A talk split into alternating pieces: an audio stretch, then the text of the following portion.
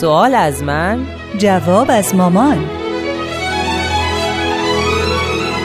کاری از واحد نمایش رادیو پیام دوست با هنرمندی ترانه صمیمی، سامی شهیدی، نویسنده و کارگردان شهاب رحمانی.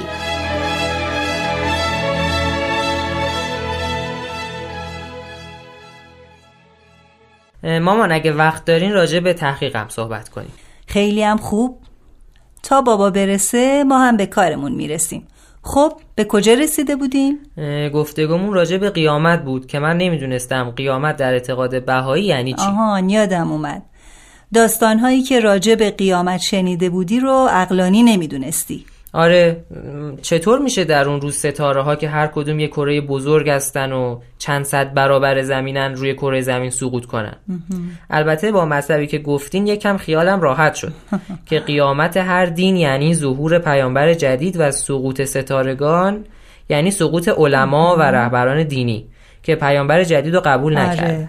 صحبت از سقوط ماه و خورشید و خاموش شدنشون هم شد که گفتیم احکام دیانت که در آسمان دین الهی می درخشن نسخ میشن و احکام جدیدی توسط پیامبر جدید آورده میشه. یعنی احکامی که در طول قرنها مردم از نورشون بهره می بردن و زندگی روحانی سالمی داشتن یه دفعه با ظهور یک پیامبر جدید نسخ میشن و احکام جدیدی آورده میشن. آفرین، همینطوره. اینا همه درست، ولی چرا باید این تغییرات به وجود بیاد؟ چرا باید احکامی که مردم بهش اونس گرفتن نسخ بشه؟ تا عده‌ای به خاطر علاقه شدیدشون به اون احکام از شناخت حقیقت محروم بشن. قبلا گفته بودم که جامعه انسانی دائما در حال تغییر و تحول و رشده. با اومدن یک پیامبر یا در حقیقت با اومدن یک مظهر ظهور الهی اصل دین تغییر نمی‌کنه که. اصل دین یعنی محبت، انسانیت، فداکاری، ایثار، امانت، پاکدامنی، صداقت و خیلی چیزای دیگه همیشه در همه ادیان بوده و هست. ولی احکام که فروعات دینه بسته به زمان و مکان و رشد عقلانی مردم تغییر میکنن. درست، قبول. ولی من نمیفهمم چرا مثلا حضرت مسیح تعطیلی شنبه کلیمیا رو تغییر دادن به یک شنبه. چه اشکالی داشت همون شنبه می بود؟ یا بعدن در زمان اسلام تغییر کرد به جمعه.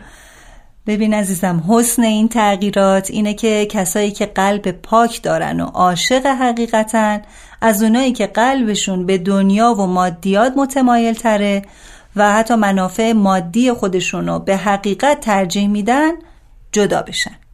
به قول تو شنبه و یک شنبه و جمعه فرقی با هم ندارن. بله، اصلا درسته، فرقی ندارن. ولی اون پیروان حضرت موسی که منتظر مسیح موعودن و برای اومدنش دعا میخونن و اشک میریزن چرا به حضرت مسیح ایمان نیاوردن؟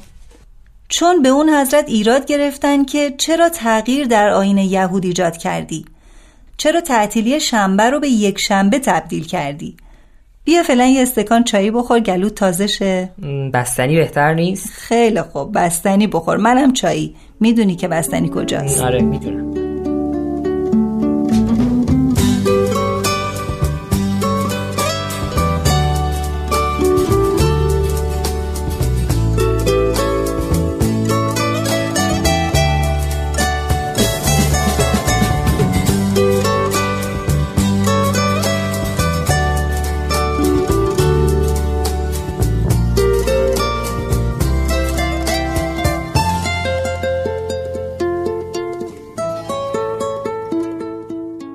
خوشمزه بود. باید حواست باشه وقتی یه چیز شیرین خوردی بعدش یه فعالیت ورزشی بکنی تا قندها بسوزن. این 999مین باریه که یادآوری میکنی. اگه لازم باشه تا 9 میلیون بار هم تذکر میدم. آخه داری چاق میشی، خوب نیست. حالا به حاشیه نریم. آره درسته. خب بریم سر تمثیل ها و رمزایی که در گذشته درباره روز قیامت گفته شده. مثلا یکیش اینه که میگن در روز قیامت مرده ها زنده خواهند شد. اگه آدمی 1 میلیون سال پیش مرده باشه جسدش هم کاملا به خاک تبدیل شده باشه، خب از اون خاک گیاها سر در میارن و حیوانای گیاهخوار ازش میخورن. بله. بعد ممکنه آدمایی از اون حیوانای گیاهخوار هم بخورن. جسم اون آدم 1 میلیون سال پیش جزو جسم آدمای دیگه میشه. بله. حالا تو روز قیامت کدوم جسم و تن باید تنبیه بشن، کدوم تشویق؟ یعنی اونی که کارای خوب کرده و بدنش از یک آدم بدکار درست شده، تکلیفش چیه؟ جاش کجاست؟ آفرین به این دقتت. معلومه خوب فکر میکنی، ولی حالا من با 1-2 جمله کوتاه مشکلتو حل میکنم. حتما میخواین معجزه کن. نه بابا، اون مطالبی که قدیما مطرح میشده مطابق عقل و فکر مردم اون زمان بوده، ولی الان که تو بالغ شدی اینقدر این مسائل برات غیر منطقی به نظر میرسه، نشونه چیه؟ نشونه بلوغ فکری تو جامعه بشریه. در گذشته حتی برای متفکرین هم این چالش ها پیش نمی اومد که الان برای تو سایرین پیش اومده. بنابراین با 1 یا 2 جمله میشه مشکل رو حل کرد. خب یعنی مشکل از ادیان بوده؟ نه اصلاً، اصلاً اینطور نیست. اونها حقیقت رو به صورت رمز بیان می‌کردن و مردم اون زمان هم قبول کردن. حالا حضرت بهاءالله این بیان رو رمزگشایی کردن. چرا اینقدر تکون تکون می‌خوری؟ خب آخه منتظرم شما اون 1-2 جمله رو بگین. شما هم خیلی طولش میدین. باشه بذار بگم. مردمی که به حق ایمان ندارن ممکنه جسمن زنده باشن، ولی در حقیقت روحشون مرده است. این مردم وقتی در روز قیامت، یعنی در روز ظهور پیامبر جدید، به اون مظهر امر الهی ایمان آوردن، روحشون زنده میشه و به قول معروف از قبرهای نفس و هوا سر در میارن. خب حالا این درست شد. معما چو حل گشت آسان شود. حالا این مطلب استناد به چه چیزیه؟ چطوری رمزگشایی شده؟ نمیدونم چطوری منظورمو بگم. اگه یکی که سخت به زنده شدن جسمانی مرده ها معتقد باشه، چطوری و بر اساس چه مطلب یا چه آیه‌ای قلبشو آروم کنم؟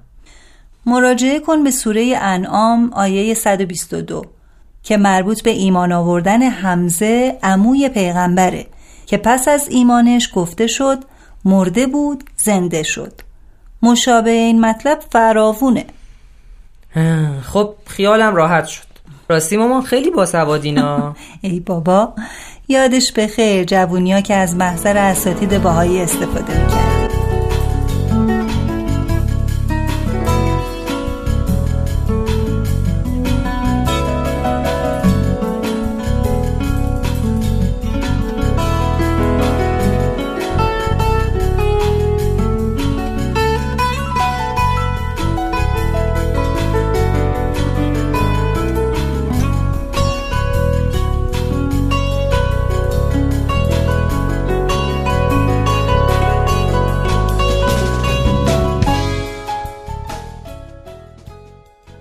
با اینکه الان مطمئنم که تمام مطالبی که در کتاب‌های مقدسه ادیان قبل راجع به قیامت گفته شده معنی و مفهوم داره، ولی دوست دارم معنی و مفهومشو بدونم. مثلا گفته شده در روز قیامت خورشید در هم پیچیده میشه و نورشو از دست میده. امروز دیگه همه مردم میدونن خورشید یک کره خیلی بزرگ نورانیه که حیات و زندگی همه جانداران روی زمین به خاطر همین نور و حرارتشه. درست. اگه نور خورشید نباشه همه چیز منجمد میشه دیگه. اونایی که تو روز قیامت قرار زنده باشن تو تاریکی و یخبندان چی کار میخوام بود؟ درسته. در ادیان الهی خورشید تمثیلی از مظهر ظهور الهی یا پیامبریه که تعالیم و دستوراتش نجات بخش و زندگی بخش پیروانشه. تاریکی یا از دست رفتن نور نشونه بی ایمانی و غفلت مردمانه. آسمون هم نشانه دیانت الهیه. اما خورشید که همیشه میتابه، چرا مردم نورشو نمیتونن ببینن؟